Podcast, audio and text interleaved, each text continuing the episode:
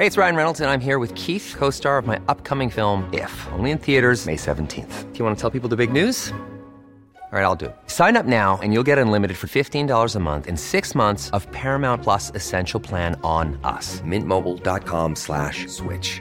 Upfront payment of $45 equivalent to $15 per month. Unlimited over 40 gigabytes per month. Face lower speeds. Videos at 480p. Active Mint customers by 531.24 get six months of Paramount Plus Essential Plan. Auto renews after six months. Offer ends May 31st, 2024. Separate Paramount Plus registration required. Terms and conditions apply if rated PG. There's never been a faster or easier way to start your weight loss journey than with PlushCare.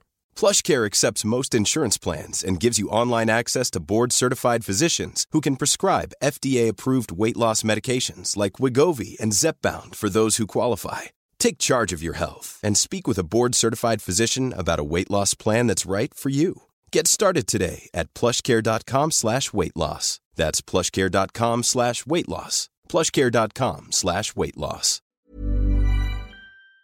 LMFM Podcasts, brought to you with Carrickmacross Credit Union, where dreaming of warmer climates becomes a reality with a Carrickmacross Credit Union holiday loan. O'Neill Street, Carrickmacross, or carrickmacrosscu.ie. You're very welcome to Late Lunch on this Good Friday afternoon. We have a special show lined up for you today.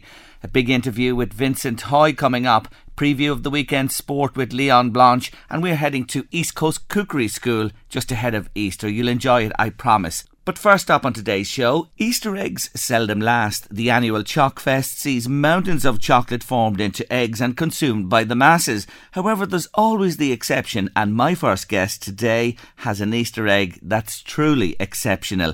I'm delighted to be joined on the show by Dolores McMahon. Afternoon, Dolores. Good afternoon, Gary. Now, this is some story about your Easter egg. Take us back. What age were you when you got the egg? I was 14 years, uh, 14 years of age, yeah. And what year was it? It was 1973. It was a kind of a sad, special year. Uh, I got this amazing egg from my parents uh, at the time. Bridie and Jack McEntee of the village of Nobber. They were in business all their lives in shop business. And it was a year that my father passed away, but we're not going to go into that. Hence, this is the reason why I held onto the egg, not knowing I was going to have it 46 years later. Dolores, I can't believe this. Yeah. You have a 46 year old Easter egg since 1973. Since 1973. Um, I actually took it out this morning, uh, Jerry, because I'm getting it ready to take it out for Easter weekend, and uh, it's still it's still there. It's intact. It's a beautiful fuller's egg. It was uh, a very special egg for me because everybody at that time, we're talking now 46 years ago, and you just had a milk, uh, milk chocolate Cadbury's egg or a crunchy egg or whatever. But this was really exclusive. It was in a beautiful high box with a beautiful yellow bow. The bow is actually still there intact. And the name of the egg was a Fuller's egg and it was filled with chocolate toffees. Now, that was a beautiful, beautiful egg. It had beautiful icing of flowers in yellows, pinks, and blues, and the little green stems. Can you visualize that, Jerry? I'm just picturing it here as you describe yeah, it. You're brilliant. Yeah. It was an exclusive egg at that time in uh, 1973. And my sister got one who was older than me, my sister Reenie, and I was shocked to see this egg for me because I don't remember many eggs prior to that, but this was just an exceptional egg. And it was just so beautiful. And I just kept looking at it every day. And my father passed away in August. So this, I think it was, it must have been around April time. And there was a lot going on. He was in and out of hospital. And I just thought it was a lovely egg. And I said, I can't eat that just at the moment. So 46 years later, it's still sitting there at home in my house, and I've travelled a bit, and it's still there. You mentioned there you were 14 at the time, and it is yeah. a very special egg because it was the last yeah. egg your dad actually gave to you before exactly. he passed away. Yeah. Now, my mum was involved in the egg as well. It was from mum and dad, but yeah. it, it, it was really reflecting on my dad. I was 14. He was going to leave us. He was 53 or 54 when he passed away. I was very young. And uh, I didn't realise I was going to hold on to it for 46 years, but there you go. Why didn't you eat it? What what prompted this? You know, generally a child with an egg, and at that stage, this special egg with all those toffees and everything, you never touched it. You never opened the wrapping. You never took the toffees out from inside the egg. Absolutely not. I couldn't, Jerry. It was an amazing egg at the time in that era. Not many people would have that salubrious egg. And it was just a special egg. I just loved the whole ambience of it. I just loved everything about it. The box is amazing. It's a, it's um, I think there's little bunny rabbits on the box or whatever. It's just a beautiful egg, and I just couldn't open on it. Now I put it away in a wardrobe, and I went off to school, etc. Did my leaving cert, did whatever I had to do. I stayed at home and worked in my parents' business for a few years. And then I went to Dublin. I went to work in Dublin. I went to work in Cavan. The egg is still there, and so am I. So it's you know, there's something good out of it. So the egg travelled with you. Did you bring it with you or leave it in one place? I left it in a wardrobe in my bedroom, which was never untouched. And every time I open that door, I says, "Oh my God, is it dead or alive? The egg?" But you know what? It's alive. it's well alive. And yeah. I'm looking at pictures of it here. And I'll tell you one thing it's done quite good. It's stood the test of time you know, and so have I. that's, that's I'm here to tell the tale. That's the real important thing. Now you, I, I am 14 years older than that egg, ah, Jerry. Oh my God! Yeah, there you go. Yeah, but look, yeah. you mentioned there that you're getting it ready to take it out this year again. Is this now a, an annual tradition with you that you bring it out for the Easter? It is. I'll be honest with you. Uh, I enjoy it because, you know, my daughter who's living abroad at the moment, Suzanne, she says, Mom, is it not time to let it go and put it in the bin? And I said, no. I said, for as long as I'm around and as long as this, the egg doesn't melt or disintegrate, I'm going to hold on to it. Because, Jerry, after 46 years, why would you bin it? No, It's don't. a bit of fun. It's a bit of fun. Absolutely. It's 46 years old. There's people that's married with children and they weren't even born at that time. So it's just a bit of fun and I'm going to hold on to it. Do hold on to it, Dolores. Now, yeah. I have a few questions yeah. to ask you about eggs in general. Do you like an Easter egg? Love Cadbury's Easter eggs. I would eat them for my breakfast, dinner, and tea. I am just addicted to them. And will you receive eggs this year and give eggs yourself? I won't be giving eggs, but I hope my husband will have a Cadbury's egg somewhere for me at home. I don't know yet, but I'm hoping. Uh, I normally did a little uh, hunt with eggs around my lawn area with my daughter. She will kill me for saying this. She's now 28. But you know what? That's what you do at Easter time. You try to keep the tradition going. And you know, you're right because with my children for years, yeah. um, um, after we got married, we lived in one house and then we moved subsequently. Yeah. But for years, somebody was leaving a little basket with eggs outside our door every Easter Sunday morning when you'd get up, it'd be there when our children were of the age when they loved eggs. Of course, and isn't it so magical, It Jerry? is. It really is. We have to keep the magic going. There's just so much going on out there uh, in the world out there today we have to keep the little traditions. For sure. Now, let me say this to you. I believe you probably more than likely have the oldest Easter egg in Ireland. Now, we do know that John Gartland in County Louth, so it's a Meath Louth thing here, has one that's 41 years old. Yours is 46 now. I want to ask you this. If somebody came forward and said, I actually have an older egg, would you be disappointed, Dolores? I wouldn't. I would say fair play to you. Held on to it for dear life. You obviously have a story behind your egg and fair juice to you. That's what I would say. And I'd love to meet that person and talk eggs with them. I, I take it with all the food regulations we live with today and everything, you wouldn't, yeah. even if you did open it up with what's in there, it mightn't do you that good at this stage. Well, let's put it like this, Jerry. I ain't opening it. I love it. That's what I, I wanted to hear. opening it. I don't know what will jump out at me, but you know what? While it's there in its little nest, leave it there. Well, you know, you're such a well-known lady in Navan. Uh, oh, you, thank you. You know, and where you work there in Tunney's, people know I you do. so well. I have a little idea. Why don't you consider each year opening a little exhibition at Easter of this egg and let people come and visit it? You could become a tourist attraction in Navan, Dolores. Oh, but then I'd have to charge them, Jerry, and I wouldn't do that, would I? Ah, no. yes.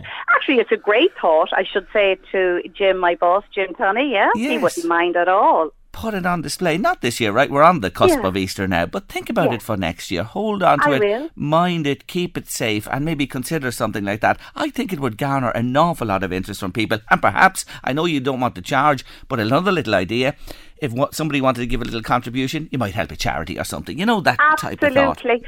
There is absolutely no problem. If anybody wants to take it on board and give me a hand with it, I'd be delighted to do it because 46 years is a long time. And It it's is. great to have it, and I'm honoured to have it. You are, and mind it, keep it safe, and never consign it anywhere. Hand it on. It'll be an heirloom that you'll give to somebody someday. Do you think, Jerry, if you don't mind me asking you a question, that my daughter would love to have that as an heirloom?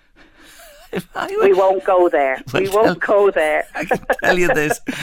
She might have second thoughts, and I make an appeal to her today to say, what's her name again? Suzanne, is Uh, it? Suzanne. Suzanne. Suzanne, McMahon, I know yeah. you're not in Ireland today, but you'll hear this on podcast. Listen, this will be yours. This will be precious. This will be valuable one day. Treasure it, mind it, take it from your mother, and look after it for posterity. How about that? I hope she hears me. I hope she hears you too, Jerry. Dolores, you're a real I sport. hope she doesn't hear me, though. Dolores McMahon, I will say again, you have to be the person in Ireland with the oldest Easter egg. 46 years young this year. She got it in 1973 and she holds onto it for dear life and may she do so for many years to come. Happy Easter to you and I hope you get that Cadbury egg.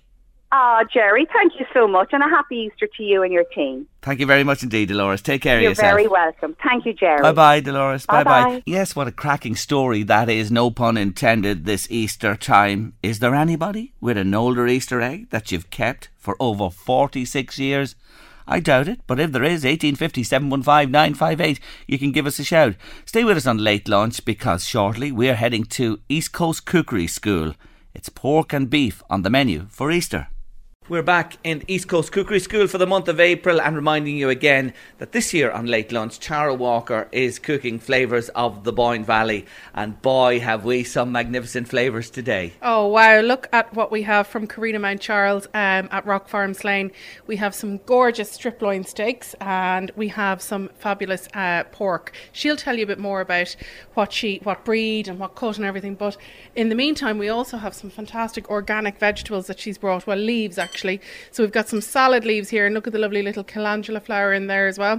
And then over here we have some Chinese greens and other things that we're going to do a very quick stir fry with.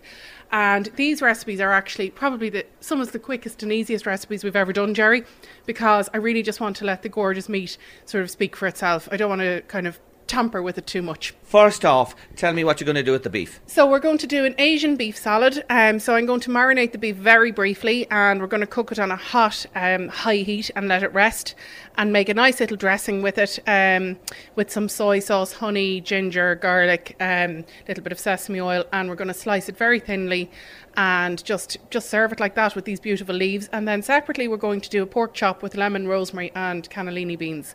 So we're going to get a start on the pork chop first. I'll tell you one thing these are chops, folks. Look at those, the colour of it, and the fat on it as well. Absolutely, and they're on the bone as well, which is fantastic. Now they don't, you don't have to do this recipe with chops on the bone, but if you can, it just really keeps them lovely and moist. I do prefer to to do it that way. So what I'm doing is I'm actually brushing some oil onto the chops directly. You can use rapeseed oil. I have a little bit of groundnut oil there because I have it out for the Asian beef salad, but a rapeseed oil would be ideal as well. So just a high burning point oil that's not going to start smoking. And I have my pan heating here. I've got a little bit of Oriel sea salt, which I'm just going to put directly onto the pork chop. So always seasoning each step of the way, seasoning before I cook, and a little bit of pepper as well. And let's get our tongs, and we need to hear the sizzle when we put it onto the pan. If you don't hear the sizzle, not committed to the moment, you can stop and take it back off again. No doubt about it, the heat is there. Absolutely. And just to remind all your listeners, I know I say it practically every time we cook any meat, but the whole point about getting that sizzle going on there is you're wanting to seal in all of the juices. If that's on too low a temperature, you will see juices starting to seep out. The meat might actually stick to the pan as well. But also, what will happen is you won't get that gorgeous caramelization that you're looking for, which is going to add flavour. This is such a simple little dish that actually we really want to, um, we need to kind of help it along as much as possible. Although I'm sure the pork is going to taste delicious. I haven't tasted it yet, but I've every faith in it. So how long will you give those on each side there yeah, on so the I'm pan? going to give them about two minutes, and you can see here I just had a little bit of oil left on my brush, and I'm just popping the oil onto the other side of the, the side that's up uh, on the pork chops, and a little bit more salt and pepper, and only a small amount. And let's have a look and see what way it's looking. Oh, lovely! Can you see that? Oh, nice isn't that colour? just beautiful? Look at the golden colour there. It's fantastic. Beautiful, beautiful. So, Jerry, I'm just going to give that another moment or two, and then I'm going to pop it onto a warmed dish and into the oven to finish it off. If you'd smaller pork chops, you could just cook them on the pan altogether. But actually, in this case, um, I'm going to finish them off in the oven while I get on with the rest of the dish. And can you see how much fat is rendering out of that pork chop? I only brushed oil on that. Look how much we have. We have Oh, about two tablespoons Beautiful, pure pork fat there out on the pan Yeah, as well. and that is going to add gorgeous flavour. I might not keep all of the fat, but I'll keep a fair bit of it. I don't even need to. In my recipe, I have you know add a little more oil when you add the other ingredients, but I won't need to do Yeah. it this time. And when you pop those into the oven again, just for listeners, time frame in the oven? Um, about five to ten minutes. So those, if you look at these, these are what a go nearly an inch thick. I would say Yeah. half an inch to an inch thick.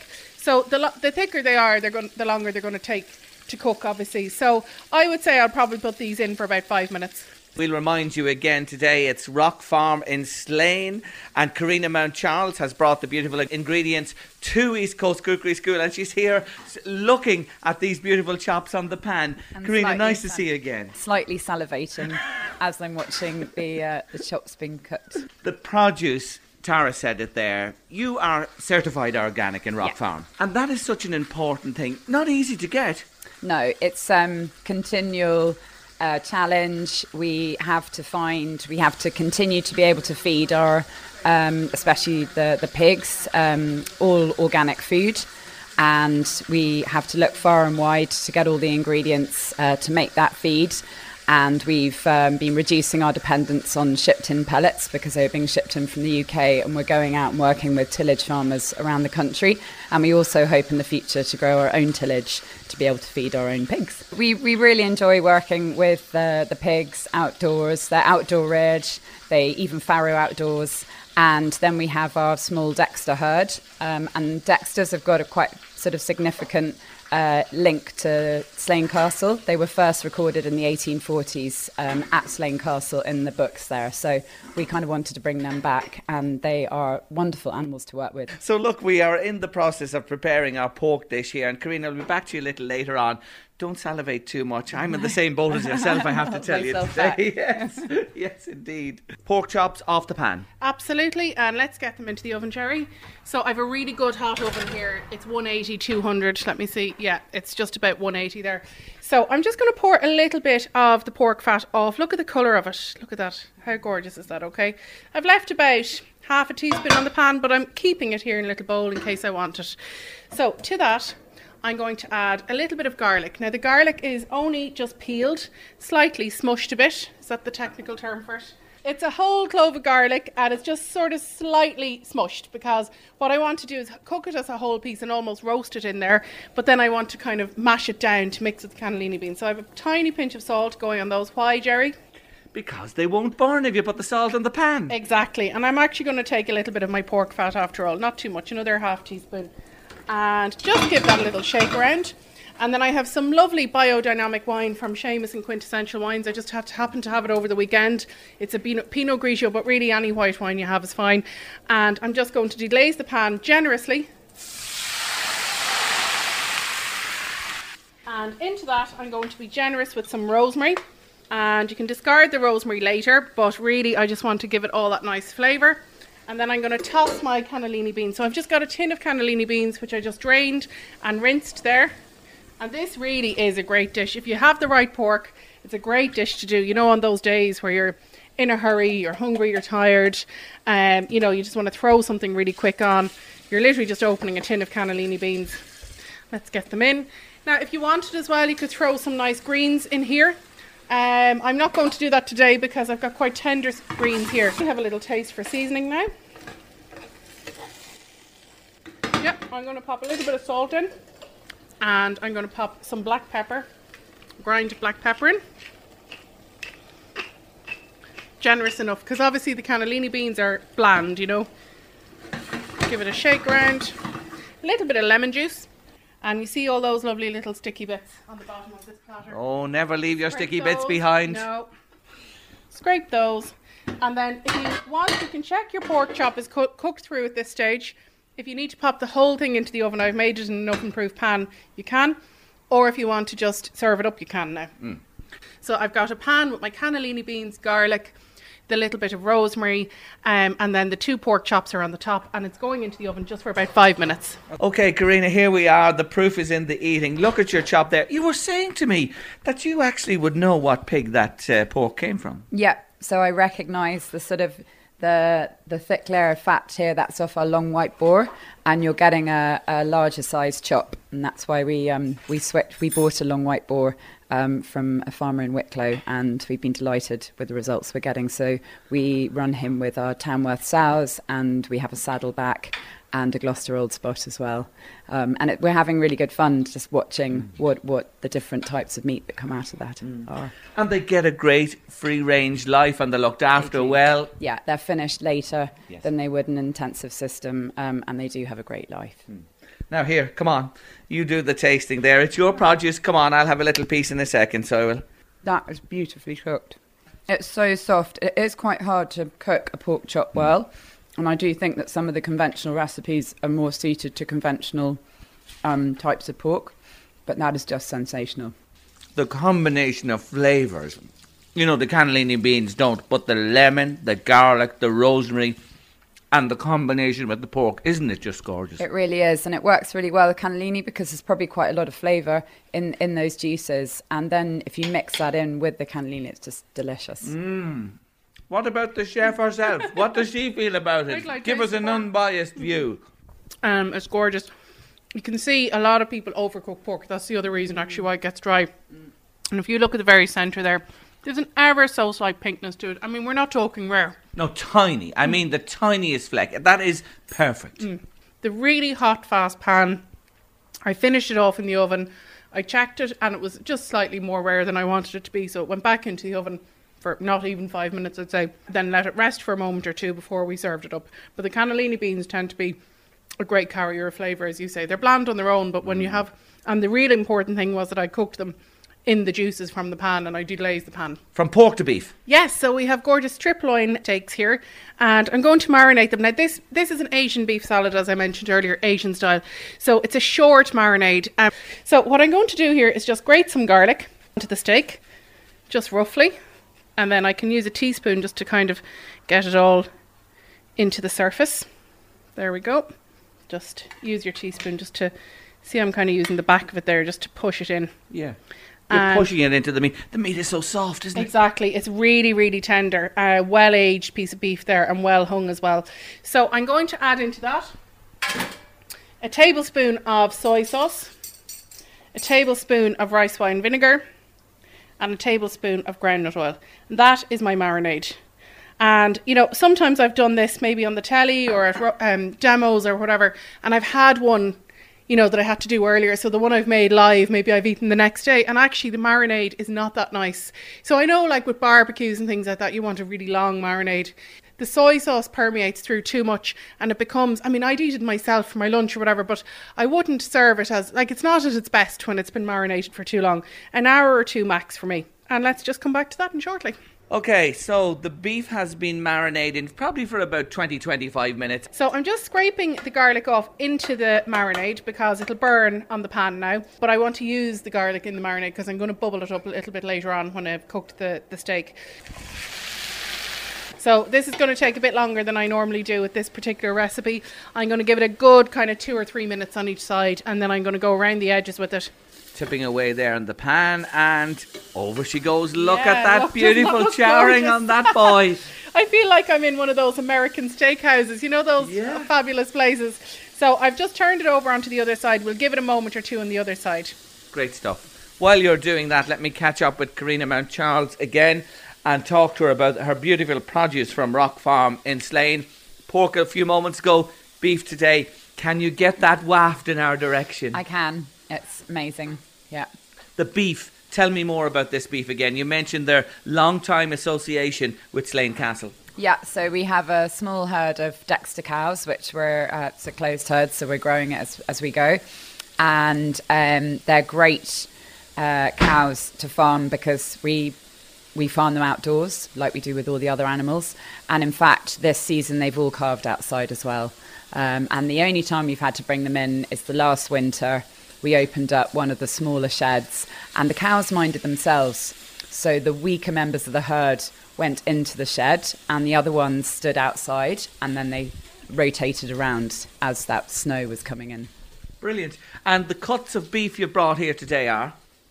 Um, that's a strip loin oh, yeah. that we've got, which is great for salads. And I think they're great flavour as well, yeah, strip loins, yeah, aren't it they? is, definitely. When you when you see it here and what Tara's doing, there she is. It's come off the other side and she's searing the, the all the edges of it round as well. Have you ever had it in this Asian salad before yourself? No, I don't think I have. Um, and I'd be really interested to see. I suppose we're quite traditional about the way we eat it at home. So we love our steaks and um, love roasts. So it'd be, it'd be, really interesting to see it used in a different type of way. How long is that beef uh, hanging? Uh, 21 days at least. It's been hanging in Muttonhead and Slane. Oh, lovely. You'd know it, wouldn't you? And it just adds so much to it as well. So, Tara, you have been doing, as I was talking to Karina there, what I said, you're sealing it all round. Yeah, absolutely. So if you want to just have a look there, you can see where the fat is all around the edges. So I've just been kind of, you know, holding it up with my tongs here basically. And I'm just going to let it sit now and rest for a few minutes. So it really, really needs to be rested, okay? I can't emphasize how much that needs to be rested the rule of thumb is half is resting for half the cooking time, but actually I'm even going to give it a moment or two longer. So while I'm waiting for it to rest, I'm going to make up the dressing. But I'm also going to, you can see on my pan here, there's just a little bit of the tiny bit of the garlic that was still stuck to the steak. I'm using a little bit of kitchen roll to take that off. But I'm not washing the pan or anything um, because I want to bubble up my marinade. Now, if I were to put the marinade in there now, it would just evaporate into nothing because the pan is so hot. So I want to let that cool while I make my dressing. So first up, I'm going to just grate some ginger. Lovely. Into the bowl, yeah. And I have some garlic, which I'm going to grate as well. Next up, then, I have some soy sauce. And I'm going to go with a couple of tablespoons of soy sauce. This is one I buy in the Asian supermarket, so it's actually very dark. So if you have a really dark one, go with scant tablespoons. But if you have a light soy sauce or a reduced sodium, just go maybe a little bit more generously with it. Then I have my rice wine vinegar. Then this is probably slightly unusual. I have two tablespoons of olive oil to one tablespoon of sesame oil. And the reason for that is sesame oil has a great flavour but can also be a little bit overpowering. So I'm kind of diluting here with the olive oil, but I still need the emulsification of the oil, so I need that quantity of oil. So, two tablespoons of olive oil to one of sesame. And you know, you should never cook with sesame oil, it burns at a very low temperature. It can become carcinogenic. Really use it as a, like a drizzle or a condiment. So, you know, the way you put salt and pepper on something at the end, use your sesame oil in the same way. And then I have a little bit of honey going in. And I waited till last for my honey because then it'll just fall off my spoon once the oil has been on it first. I have everything in there now, and I'm going to just have a little taste for balance of flavours. I'm sure it's going to be fine though. Yep, really happy with that sauce. So I want the steak to rest another few minutes. Now you are putting some greens on the pan here. Absolutely. So again, Karina brought some gorgeous greens, um, some Chinese greens. She can tell you about them a little bit. But you know what? Because I've so much flavour in my beef um, marinade and dressing, I'm not even going to put anything into the pan. I might drizzle a little bit of groundnut oil and a little bit of sesame oil in closer to the end, but I'm really just going to wilt them down at the moment and they're not normally with this beef recipe but I just thought they'd actually just complement it really really well. So just a dry pan. I've actually washed them so there's a little bit of liquid on them. I did pop them into the salad spinner but there's still a little bit of water on them so that'll stop them from catching and burning. So they'll almost steam and fr- stir fry in here. That's it. Just a few minutes in the pan and they'll be ready. Exactly. And while we're waiting for the steak I might as well do it. I just added a little bit of a tiny tiny drop of sesame oil, soy sauce, and rice wine vinegar. And I mean a tiny, tiny drizzle of each there. And we'll serve that up with the beef now. So let me get to the beef. So I'm just going to slice very, very, very thinly. So what I always say to people is if you have someone who doesn't want their steak cooked so rare, what you can do, and I'll show you how to do it, is toss a little bit into the marinade while it's bubbling down. And it means then if some people like it rare and some people like it well done, you're not having to cook the whole steak and dry the whole thing out. But you can see here, if you look at a slice of this beef, it's perfectly brown all around the edge. Yeah. But the centre is rare. Yes. Perfect. So you know that it's safe to eat, in other words. Mm. And we might just pop the marinade on, and I'll pop a slice or two into the marinade as well. So the pan has cooled now, and I'm just pouring the marinade in, really just to sort of, you know, bubble it up, reduce it down a little bit, it'll go sticky. And I'll pop a slice or two of the beef into that as well, just so that you can taste it that way too. Well, would you believe it? In the time that Tara is talking there already, that is almost done for the palate of somebody who wants something cooked. Exactly. The heat's off on it already. Look at that. Look at that. So guys, okay. Come on, Karina. Come to the tasting side of the kitchen here, and let's have a go at this. And I, I'm going to listen to what Tara had to say there. I'm going to taste this little rare piece as well because you, you've been talking about it there. Can I pick up a piece of this and have a go of it? Now, this is the rare, okay? Have you ever heard of a conversion in seconds? Yay! so you like it rare? I but love it. The thin slicing is so important, like, and that's why I was kind of taking my time over it. I sharpened the knife. If it's not sliced thinly, it just loses its delicateness, you know. Karina, come on. I think it's like a beef carpaccio but with more texture and flavour. It really is terrific, isn't it? Mm, delicious. Is it nice to be here seeing a magician like Tara Walker uh, work her magic on your wonderful yeah. produce? It's like being in a sort of five star laboratory with um, my ingredients. I've got to go home. I'm going to be like born again. Must do these dishes. Brilliant.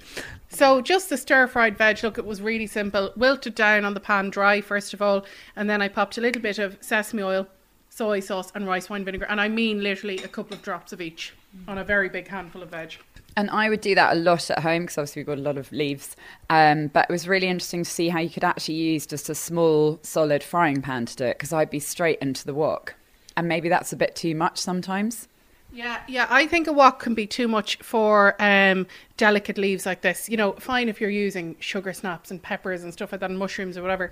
But actually, um, unless you had a huge quantity of them, I think you're better off just in a normal pan because a wok can nearly just be too much heat going on. Especially, it depends on the wok you're using as well, but a lot of woks are quite thin, mm. so the heat goes through really quickly. It's harder to control. Whereas this was actually a heavy based um, ceramic pan I used here. Look, it's been fantastic here today. I have to say, this series really you know, it brings to life what we've talked about the brilliant flavours of the Boyne Valley. And again, we have a wonderful producer here with us today, uh, Karina Mount Charles from Rock Farm and Slane. And if people want to find out more about your produce, they can um, look on our website, rockfarmslane.ie.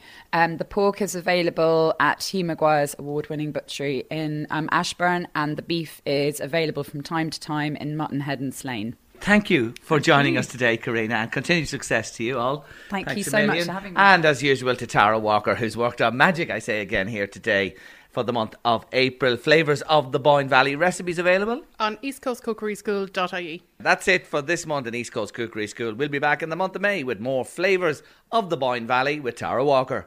I'm with Vincent Hoey, and recently at the Irish Soccer Writers, he was honoured with a Special Merit Award. Let me say that there's no doubt there would be no football. There would be no Drogheda United in Drogheda but for this man. He's well known for his extensive legal practice. He's passionate about Drogheda Town and he's no mean bowls player as well, I'm told.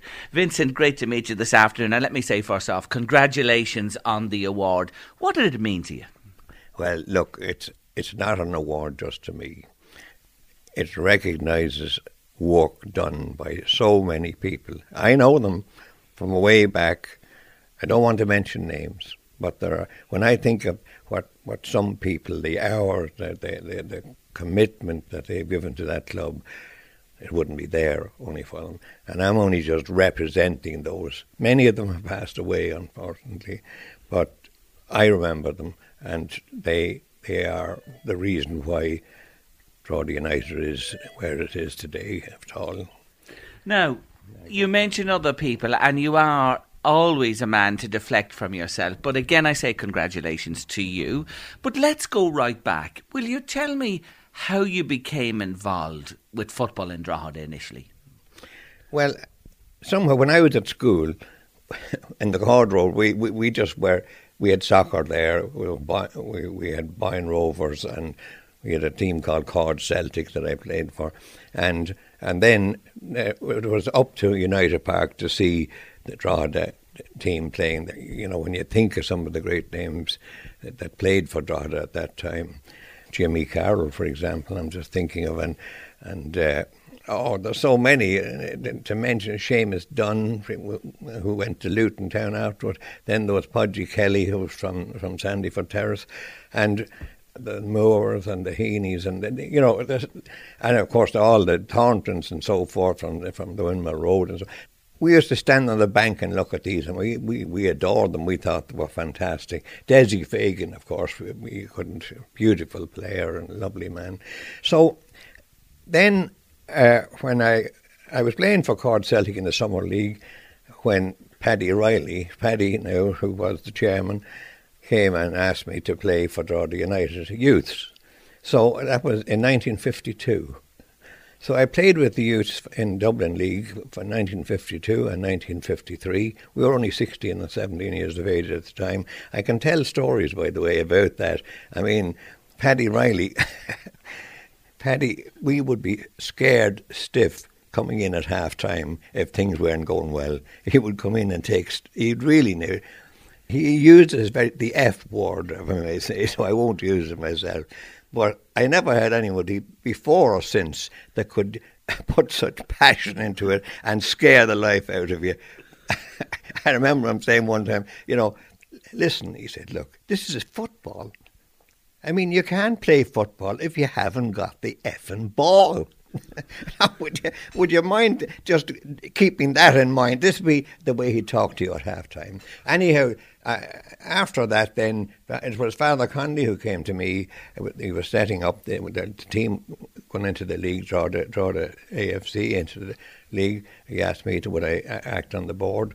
At that time, he invited a number of people. I don't know many remember it. There was Noel McQuillan, and there was Mal Matthews, Paddy McGee. So, any event, of course, we did. And I, I, was telling the story about what what it was like in those days. I mean, you, you went to the board meeting and you always brought your checkbook every week because it just was. You came round to the treasurer's report, and that was well, how much is it this week to keep the show on the road? And this went on for years, you know. Now some of the directors didn't stick it as long as I, I stuck it through thick and thin, and I have to say, Paddy McGee was a great man too and uh, Ben Connolly, Ben uh, Father Connolly's brother, and so on.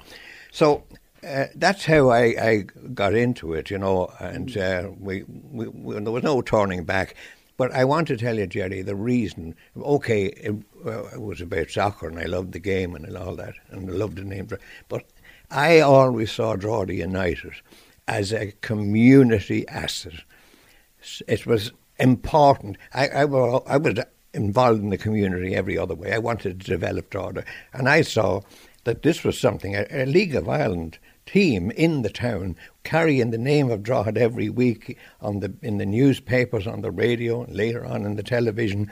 This was valuable, valuable to the town, and uh, and then when when when you're in the thing and you're there as a director or the chairman, you then realise just what soccer team means to so many people. I mean, some of them live or die for us. I mean, there was one man and he used to write me a letter every Monday morning for years. And they weren't complimentary but you see, you don't get compliments from someone who's so enthusiastic and passionate. He was just saying, Mr. Hoey, do you know anything about football? Why are you playing that fellow at left back? So he has no left foot at all. In fact, in fact, he hasn't a very good right one either. And this would all be in the letter to me every week. Yeah. Now I realised that man lived for it. You know, really lived for it. Another man said to me one time, Vincent, you're doing a great job up there. Uh, this was a professional man. Uh, I'd like to help you out if I could and do a bit, you know, for you. Well, I said, look, there's a meeting now next Wednesday night, so come up and see. And there's a meeting of the of the, the, the supporters and all that. So he did, and he sat at the back. and I was used to these meetings. One fella gets up and says, Vincent, you're a, you're a complete fool. Why are you doing this? Why are you not doing that? Can you not see this? Why don't understand? And of course, I'm there used to all this, and I'm taking it because I knew that that man was so passionate. He would do anything for the club, and if I was looking for a few pounds, he'd be the first man I would go to for it, you know. But so, and we're great. We're always great friends. I never got personal with these things. So, any event, I meet meet my friend uh, after, you see, and he says, Vincent, he said you don't have to take that kind of abuse and everything. He said, What the name of God? So I explained, I said, Look, he's the best fellow we have. I mean, he's a great supporter. He's, I, I give my life for him. He couldn't see that at all, you know. What I do is, I, I, I, and so I never took anything personal.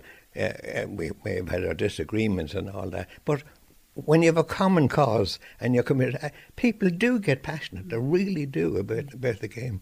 And and oh, I'm just as passionate as anybody. And as I say, I come back to here to say, hey, don't let that club fail in Drogheda. We've been there for a hundred years now. We're ups and downs and wins and losses, a hell of a lot more losses than wins. But we have great memories.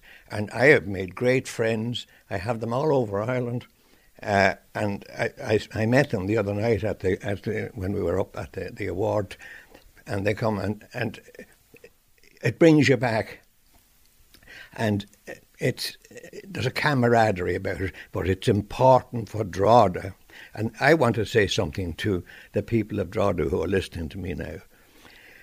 Treat this club as your possession. You, as a citizen of Drogheda, it belongs to you. It doesn't belong to me. It doesn't never belong. I always thought myself as a trustee for, of it to save it and preserve it. In this year, this. A lot can happen in three years, like a chatbot may be your new best friend. But what won't change? Needing health insurance. United Healthcare Tri Term Medical Plans, underwritten by Golden Rule Insurance Company, offer flexible, budget friendly coverage that lasts nearly three years in some states. Learn more at uhone.com. It's that time of the year. Your vacation is coming up. You can already hear the beach waves, feel the warm breeze, relax, and think about work. You really, really want it all to work out while you're away. Monday.com gives you and the team that peace of mind. When all work is on one platform and everyone's in sync, things just flow wherever you are. Tap the banner to go to Monday.com. Hey, it's Ryan Reynolds, and I'm here with Keith, co star of my upcoming film, If, only in theaters, May 17th. Do you want to tell people the big news?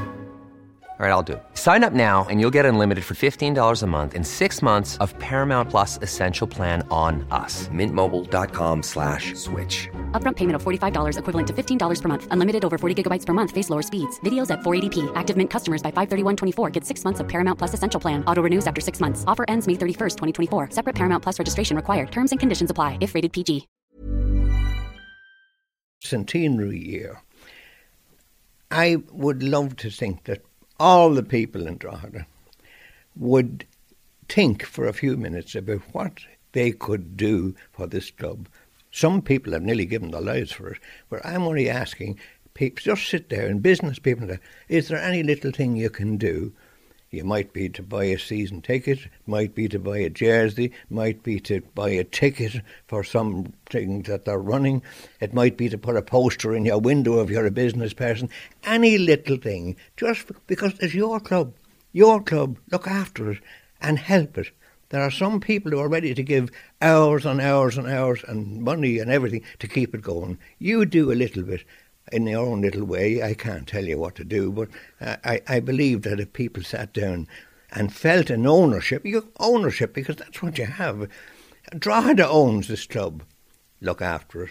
You were telling us there earlier you played for Cord Celtic. You're a boy of the Cord Road in the heart of Drogheda. You went on to play for Drogheda United.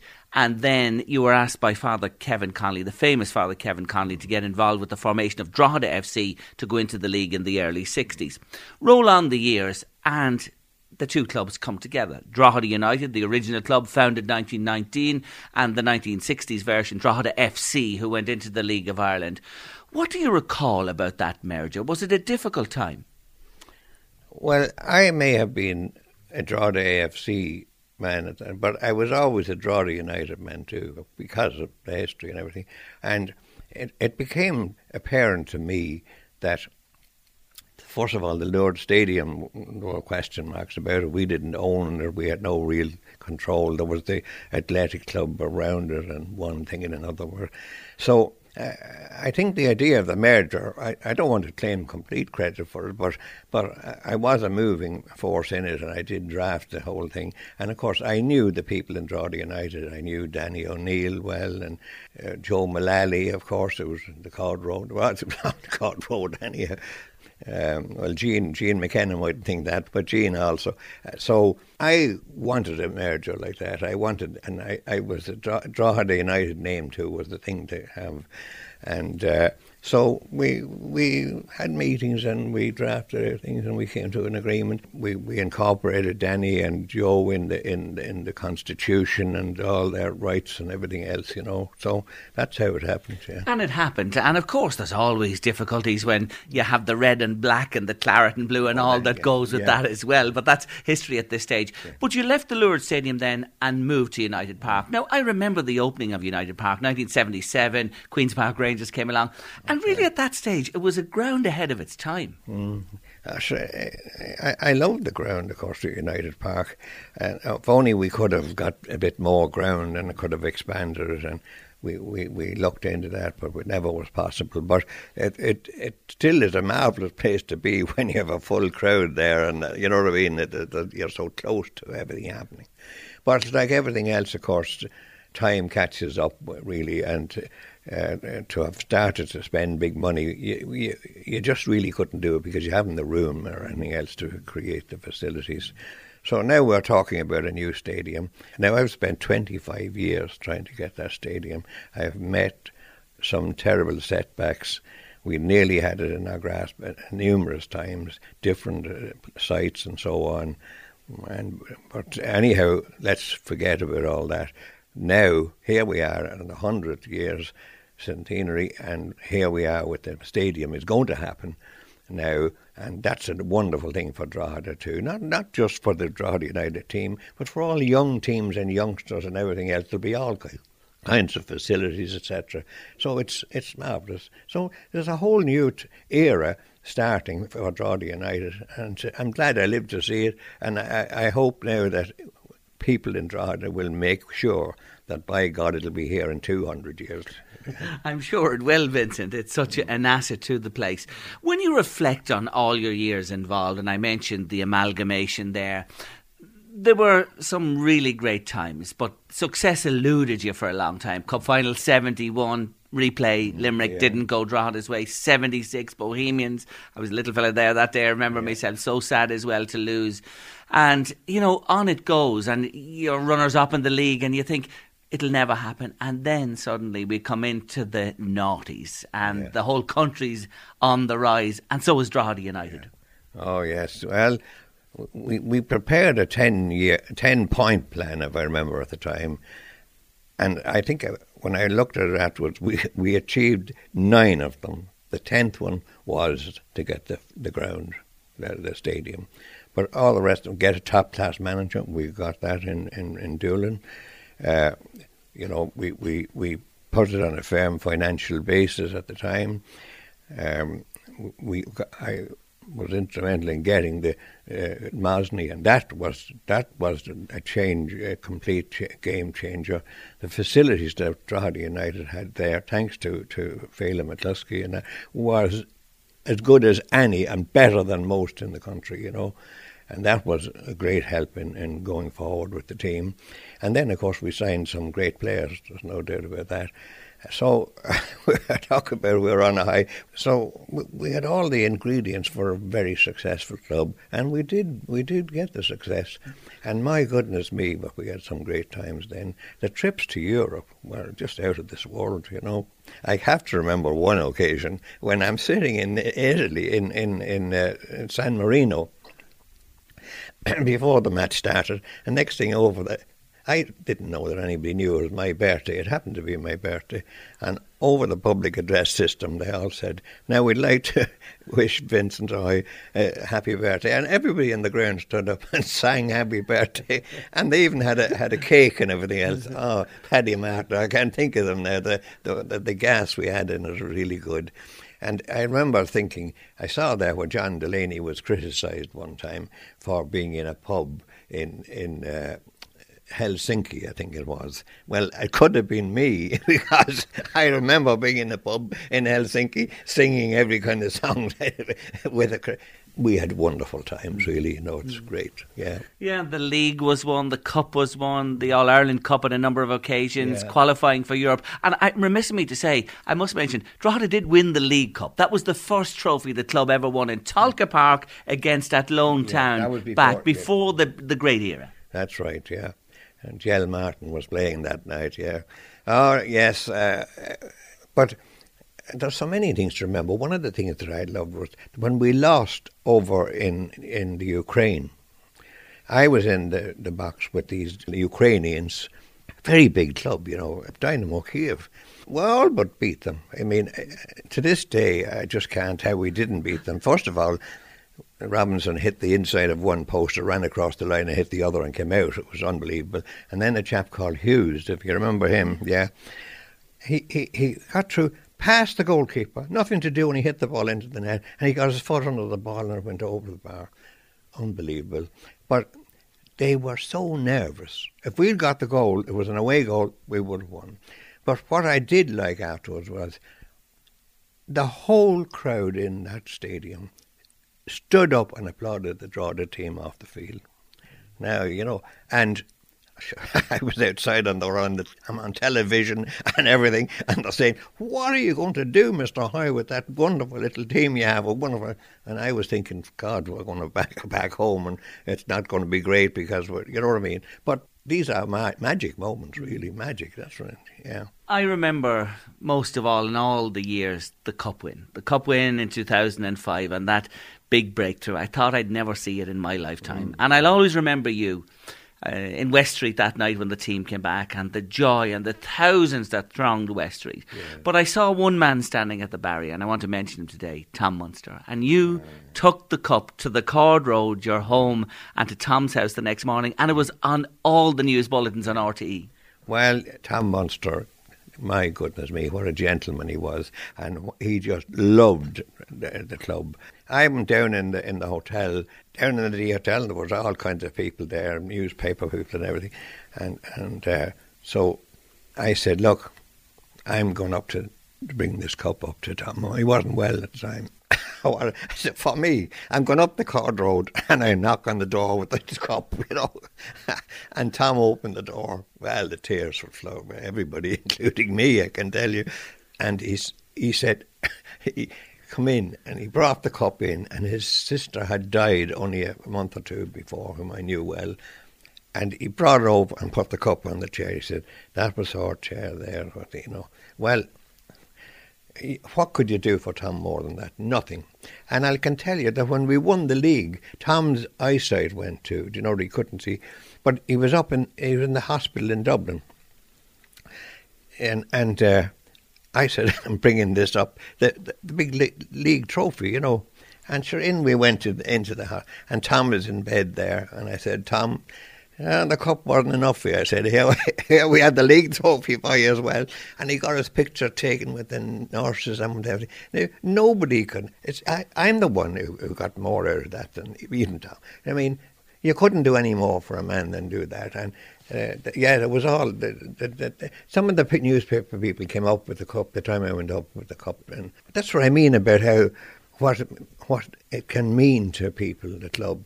So there are golden moments ahead when, when we'll get a repetition of this, yeah. You're a Cord Road boy.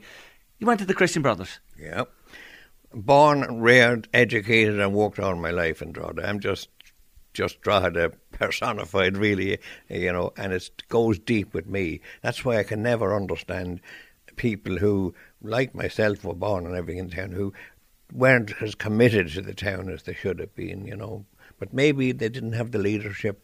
We didn't have the community spirit at that time. Although there, there are grave exceptions to that, and some people, you know, I don't want to be down. But uh, I always feel that, in, including myself, we could have done more. Maybe we could have done more for the town, you know. I think you're being hard on yourself, especially because no man could have done more than you.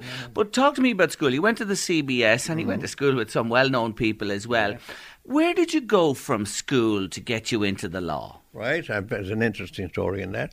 I came home, I was at home during the holidays after with the leaving certificate waiting for the result. The result comes out and I knew all the things I didn't want to be. I didn't want to be an engineer. I didn't want to be a doctor. I didn't want to be an architect. All that. But I didn't know what I wanted to be.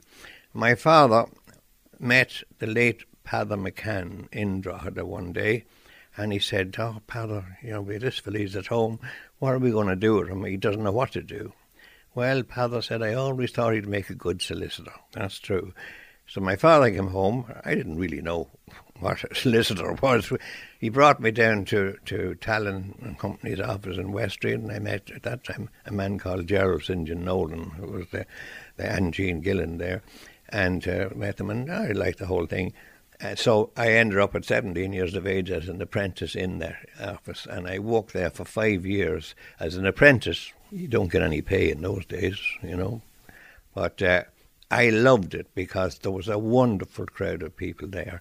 The, the, there was a man called Con Megan who was a saint altogether uh, and a great sense of humour and everything. And Eileen Courtney, who came to work for me afterwards, Kathleen Lenihan, and all these. And they, they treated me as their as their child really because young I was a raw seventeen year old and they took care of me they coddled me but the first day I was there they they gave me an envelope and said look would you go up to the town to the district court clerk, Mr. Coffey, and he'll give you a form. We want form two ZX or something. So off I went up to the courthouse and into Tom Coffey. He opened the letter and looked at it and he said, mm, don't believe we have that form here. I'll have a look around. But no, he said, no, you'll have to go down to the guards. Go down and and, and uh, see somebody down there. I'm sure they'll have it. And he gave me the envelope and uh, off I went down. And, and uh, I, I met a man there, God, I'll have to think of his name, Sergeant there, and he's a famous man. And uh, he said, and would anyone have this form? Anyone know where form such and such would be? No, we're out of them. You'll have to send them down to the Department of Agriculture or something. Anyhow, to cut a long story short, I was sent all round the town, and of course, the envelope was saying, "Send the fool further." That's true, yeah. Did they do that to you? They did, yeah. Oh and I always God. think it was it didn't me any no harm. Do you know that? Because it, it introduced you to a lot of people. It, it did, and they love, and and uh, you know I was on great terms even with the guards and all that afterwards. You know, uh, and to various and Coffey, of course, was a complete character altogether. A great, uh, he was a great help to me as a you know because he was very knowledgeable and, and legal and things and everything. Yeah. Mm. So you you you finish your apprenticeship. What happens from there? I was very successful, to be honest now, because eh, I, I, I won the gold medal, which was hadn't been won for 28 years, uh, and uh, I got won everything the Findlater scholarship, the Overend scholarship. In fact, there is no man since has ever won all three, you know. But in any event, I then got a scholarship to go to to uh, Salzburg, and that that, that broadened my my horizons because I met people from all over Europe, from you know academics, and every meal was an education. I, I kept my mouth shut, quiet, becoming from, and but the main thing is when I was finished all that and my eyes were open and, and I come back to Drogheda and I want to change the world. I want to change Drogheda. I want to bring them into the new century. But I think a lot of people thought I was a crank you know, when you would bring ideas that I had great opportunities now with education and the travelling and all this, and a lot of people didn't. Uh, when I was young, the day in Laytown was a big thing, and if you went to Dublin, going up to Dublin, as we used to say, once or twice a year, I mean, that was fantastic. But, but so I, I got all this particularly my trip to Salzburg, that I'm studying in, in, in, in the library there, and I was staying in a place called the Schloss Leopoldskron, which was where the sound of music was made. And I can remember sitting in the summer house. You know, there's a scene in it where in the summer house, and I was actually sitting in that and saying, "My God!" And this film had only been made a few years before. A big lake in front of it now. I went back there years. They used to keep in touch with you with the alumni, as they called them. And uh, I went back after 10 years or more and met a lot of the old friends. Some of them, the fellows who were in class with me. For example, we were taught by professors and a judge, one judge from the Supreme Court of New Jersey, Judge Jacobs. We decided to go for a weekend to Vienna, and I was an opera buff even then. So we went around, and um, I, I, a fellow from Oslo that was in the class with me, we were in having a meal or having having nice big buns, uh, cream buns there at the time, and he got and I said, "Lord, I'd have loved to have got a ticket for the opera." Well, he said, uh, "I have a girl. Uh, my girlfriend knows a, a, girl in Austria here, and you never know; she might be able to do it. Ring her up." I said. He rang her up. In comes this beautiful girl, and uh, we got talking, and I said, I'd love to. Oh, she said, my uncle is a trustee of the Opera House. I'll see if I can. She went to the phone, she rang up, and next thing she came back in and she said, Look, Vincent, there's a ticket for you. It's at such and such an address. If you go there, you'll get it. Okay. Off I go, rushed off, went to the hotel and got a dark suit and went off up and in and got the ticket. Now, this is true. I got a taxi because it was a bit back to the to the uh, opera house. People are filing in everywhere all for this big. It turned out that it was the gala performance of Carmen. They were coming from all over Europe. People with big sashes here and and tiaras and they didn't know what. And uh, so I, I go, went over to a fellow livery fellow there, and I said, uh, "Where's from?" I said, "Oh, he said, come this way." I was in the royal box. I was in the royal box, right in the centre at this. So now I looked down, and they're looking all around me. Of course, there were people looking at me and saying, "Where did he come from? For the name of God, who is he? And who is he? Or But anyhow, down below, I see Judge Jacobs, his wife, and his daughter were down in, in, the thing. And the daughter turned around, and then she tapped her father and pointed up at me. And I, I saluted him. He got his ticket in New York for to go to this. And no, the best of all was we were taught by a man called Professor Buys. Now, Professor Buys was a professor in Harvard, had written books on all kinds of law and everything. A lovely man, taught or something.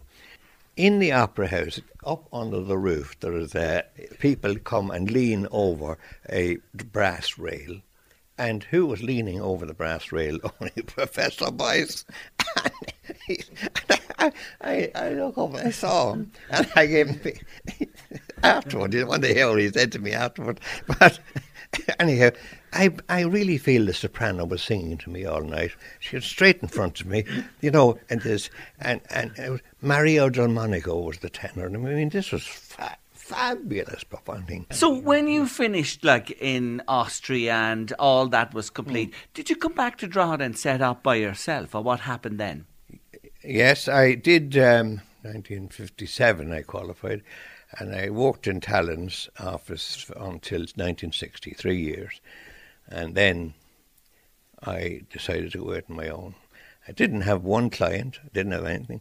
Got an office over IMCO there, and I, as I used to say then, you'd be listening, hoping to hear someone coming up the stairs.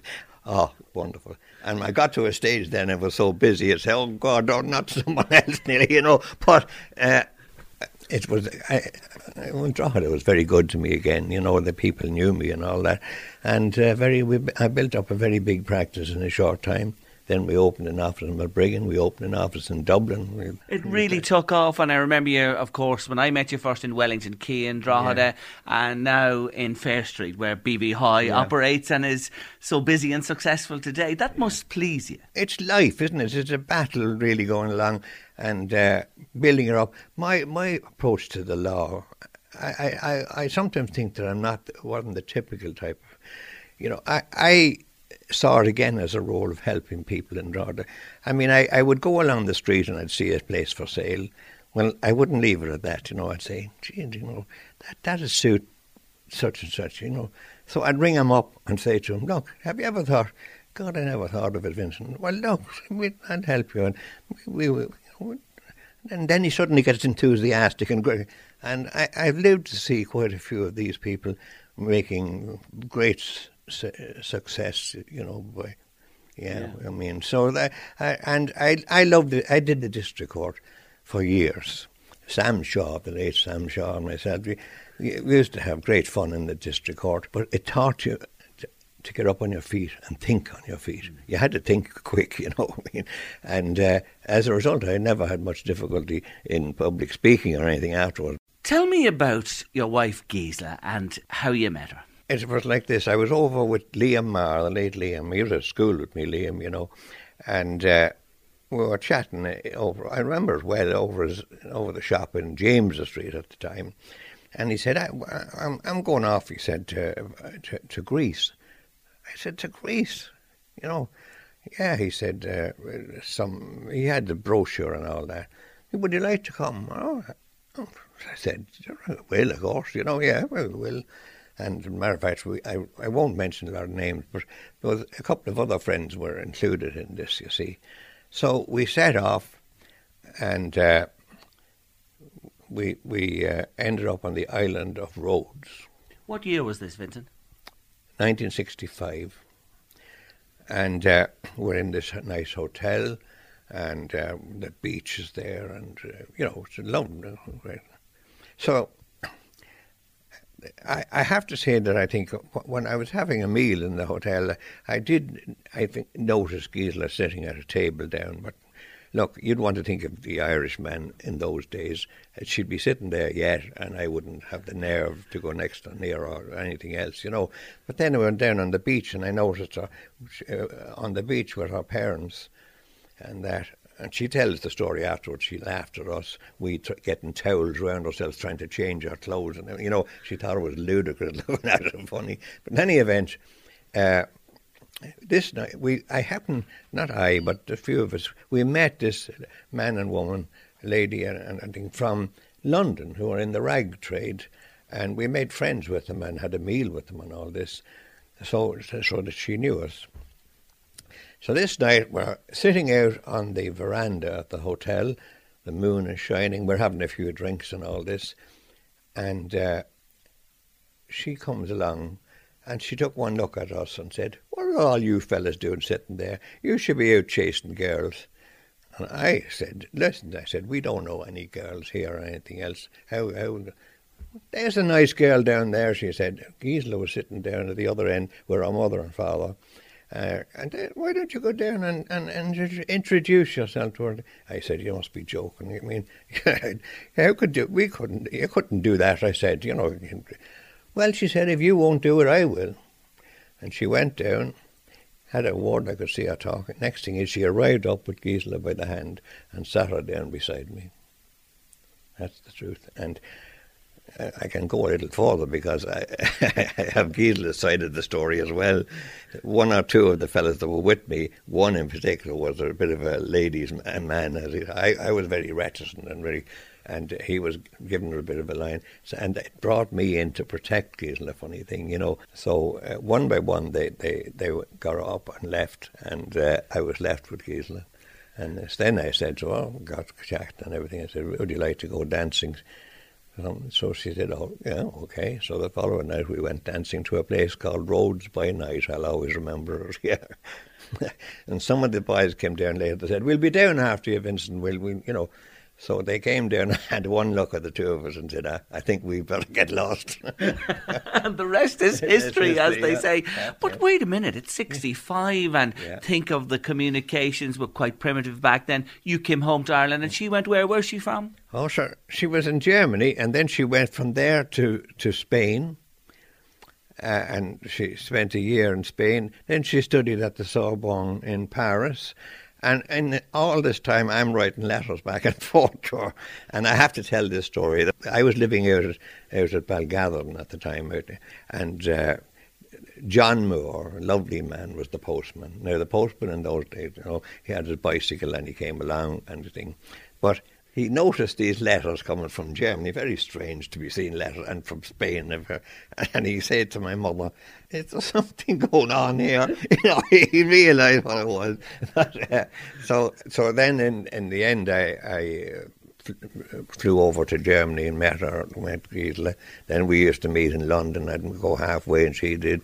And finally, she flew over to to us in Drogheda and we got engaged and that was the story. What a fabulous story. You're living in Dublin at this stage, but you've lived the great part of your life in, in Drogheda and oh, been of Drogheda. That's a story about me as a youngster too, I have to tell. When I, when, oh, sure, I have some million, but I lived down very near to the bridge to, to, to the Boyne Viaduct. And in, when I was a little fellow, the Unionists or the Loyalists or whatever you call them used to come on, on the 12th of July and all that and around it on the trains going by, and they used to throw money out into the river. I'd say there's a, there's more money down in the bottom of the river there in Boyne, but because we got cute, and a lot of them would miss, and it wouldn't go into the river; it would go down on the ground, or else it, it would hit some of the ironwork and be diverted, and that we would be down to collect it, yeah. So I told some prominent unionist recently, I said, look, I said, you don't realise what you had to fund my youth. oh, yeah. great, great memories. Yeah. But when you sit here today and reflect on a wonderful life, a fantastic family, a life in sport, in your profession, in in the history and the, the fabric of Drogheda and everything you've been involved in, you can't have any regrets. You've had just a wonderful time, haven't you? I've I've always been lucky. I, I say it. I do, really do say that things seem to go right for me. Now, I have to say, my philosophy has been to help people, you know, and you always get it back. I mean, I, fellas have come to me there recently. I, I was went into a garage I won't say where, and uh, with another person, I wanted to help them with, I want to buy a car. And a fella came out and he looked and he said, Vincent, hi. It's a. Oh, he said, Vincent, you don't know the good you did for me, a great turn. Said, uh, now, he then recalled something away back. And, and you know, when someone says that to you, you, you know what I mean? You, you really feel that that your your life has been a little bit worthwhile, really. It's, and it definitely comes back to you. I maintain that. You know. You've been listening to a slice of life with Vincent Hoey on late lunch this afternoon, and can I say to finish up, you are a modest man. You have helped so many people. You've put Drogheda on the map in many, many ways, and especially through sport and the football club. And all the joy that that has given to so many people, as you said earlier on in the interview, and the great memories. And we've seen it in Drogheda, the league, the cup, the league cup, the European I'll nights. I'll tell you one other thing I used to like to do. When I was going on, on, Europe, we were, as you know, we were in Helsinki, we were in U- Ukraine, we were in Italy, wherever. I would always, as the chairman, have to say a few words. They give a dinner, you know, for the officials. Well, I always used to start speaking in Irish now, I was in the Ukraine and I'm in this wonderful hall, you know, decorative hall, and you have these big officials of this huge club, millionaires or I don't know, you know, big fellas, bank bank directors and everything. And they, they said, Oh, Mr. Hoey, we are supplying you with a translator so that you can understand what's been said. And so I'm there with my translator and all that. And then they indicate, Would I like to say a few words? So I got up and I started speaking in Irish and you could see the horror around everybody. they didn't know what. And when I had, I then trans- changed over and I said, well, now I don't need a translator. I said, I'll be my own translator. So I then told them what I had said in Irish. And I got a great kick out of things like that. And it's it's memorable. They never forget that type of thing, you know. oh, it's fantastic. Yeah. But anyway, again, to say to finish, look, Vincent, it's been fantastic catching up with you today. Just catching a slice of your life as well and mm-hmm. the wonderful life you've had and all you've done for Drogheda especially and through its football club. I think you'll always be synonymous with that and the great success and honour and joy you brought to thousands and thousands of people in the town over the years. Can I say to finish, you are one of Drogheda's greatest sons. Don't lose that club now. That's my final word. And look after the town of Drogheda and you'll get it all back. It's a lovely place to live. I think I can finally quote um, uh, Ken Whitaker. Ken Whitaker lived in Drogheda, of course, and Ken said, It's a magical place. Such a lovely thought and words to leave us with today. Vincent Hoey, thank you so much. Not at all, Jerry. Thank you. Easter weekend, traditionally a huge weekend of sport in Ireland and all over the place, in these islands, in fact.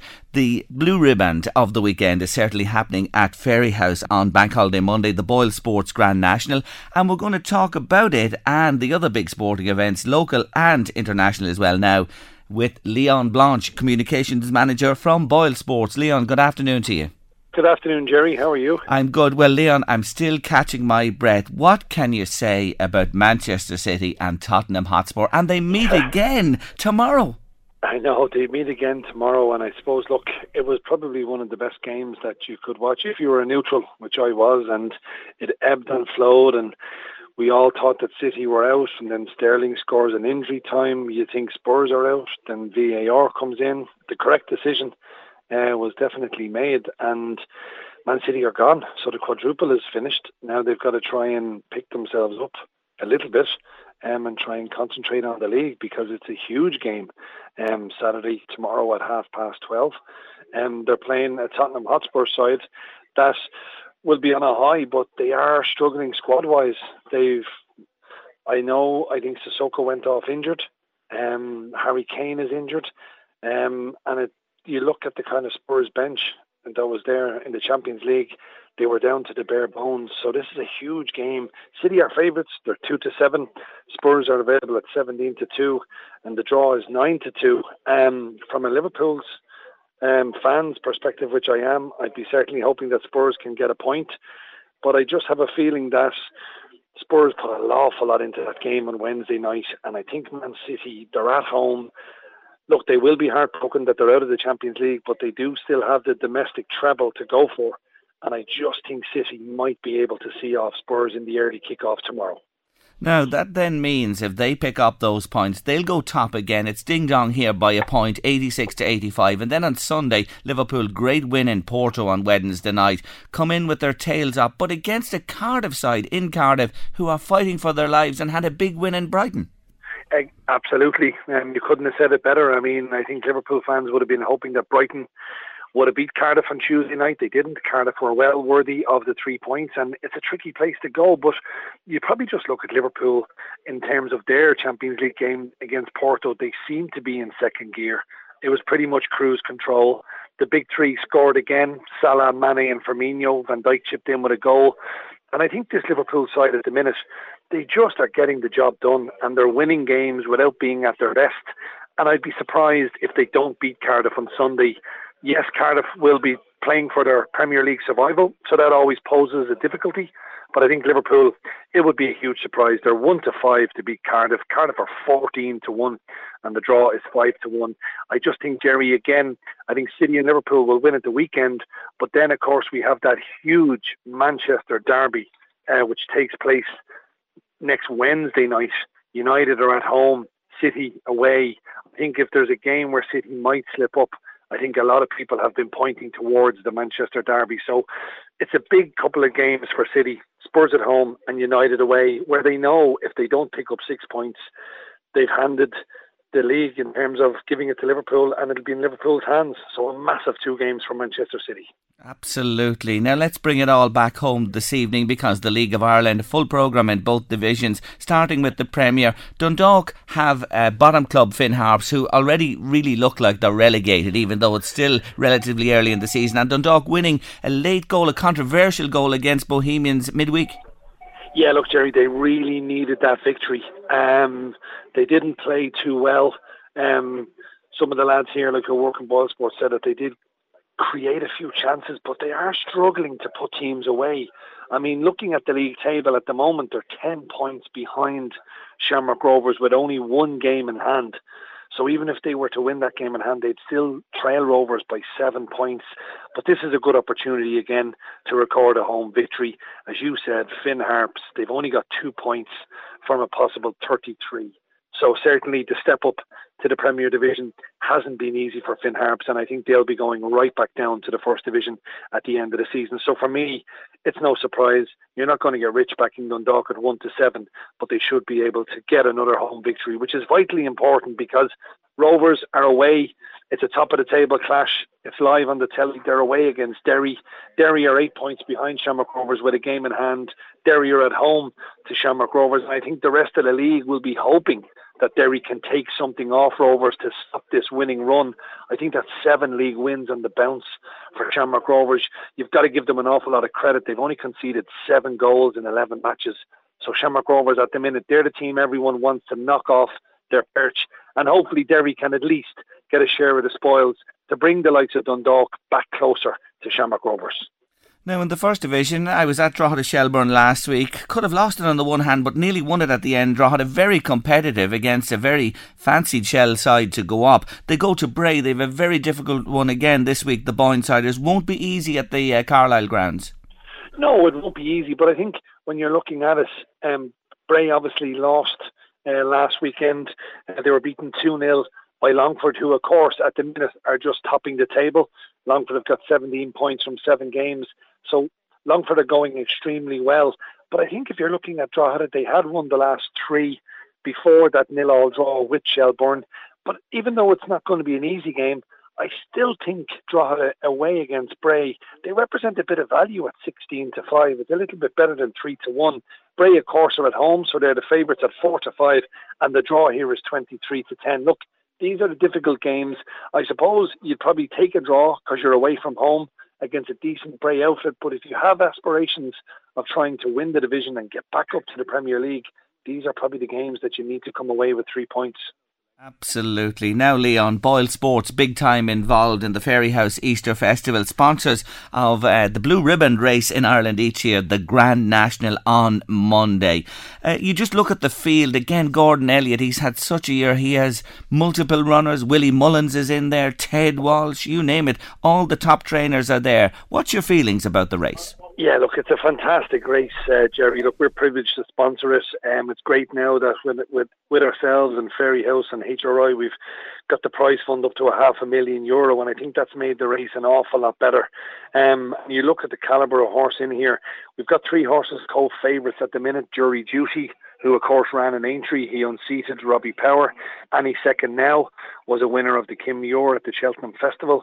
And Pair of Brown Eyes for Willie Mullins, who who who unbelievably has yet to win a Boyle Sports Irish Grand National. Could it be his year? He's got Pair of Brown Eyes at eight to one. Burrows Saint, there's been plenty of money for him. He's another one for Willie Mullins at nine to one. It's just a fantastic field. Tout Est Permis for Noel Meade is a ten to one chance. Snugsborough Benny was a very impressive winner at Fairyhouse last time. He's in there at 12 to 1. Look, Jerry, it's one hell of a race. They're talking about Gordon Elliott probably having 14 runners. There's a maximum of 30 in the field. So he'll have just under half the field come Monday at 5 o'clock. It's a phenomenal race. It's going to be very hard to pick a winner of it, but if I had to just go for one at the moment, I think Burrows Saint for Willie Mullins finally to break his duck. He broke his Cheltenham Gold Cup with Al Boum Photo this year. Could it be he'll win a Boyle Sports Irish Grand National? come around quarter past five on Monday afternoon. God, it'd be the icing on the cake and what has been a, a, tremendous year all round for the big noises in Irish racing. Leon, thank you so much as usual for joining us. Happy Easter to you and all your people there. And of course, we will talk again on Late Lunch next Friday. Same to you, Jerry. Have a happy Easter. All the best. Yes, Leon Blanche there with his top tips this Easter weekend. And whatever you're doing this weekend, have a lovely time. Stay safe, enjoy your sport, enjoy your leisure time, enjoy your family, and uh, do take care over the holiday, the bank holiday weekend. That's a lot on late lunch for this week. We'll be back with a brand new week on Tuesday from half past one. But until then, for myself, Jerry Kelly, Louise Walsh, my producer, thank you to all our guests during the week, everyone who joined us, to you, our listeners, for tuning in every day. We do appreciate it. Happy Easter, one and all. LMFM Podcasts, brought to you with Carrickmacross Credit Union, where dreaming of warmer climates becomes a reality with a Carrickmacross Credit Union holiday loan. O'Neill Street, Carrickmacross, or carrickmacrosscu.ie. When you make decisions for your company, you look for the no-brainers. And if you have a lot of mailing to do, stamps.com is the ultimate no-brainer. It streamlines your processes to make your business more efficient, which makes you less busy. Mail checks, invoices, legal documents, and everything you need to keep your business running with Stamps.com. Seamlessly connect with every major marketplace and shopping cart. Schedule package pickups and see your cheapest and fastest shipping options from different carriers, with rates up to 89% off USPS and UPS rates. And with the Stamps.com mobile app, you can take care of mailing and shipping wherever you are. Make the same no-brainer decision as over 1 million other businesses with Stamps.com. Sign up with Code PROGRAM for a four-week trial, plus free postage and a free digital scale. No long-term commitments or contracts. That's Stamps.com. Code PROGRAM.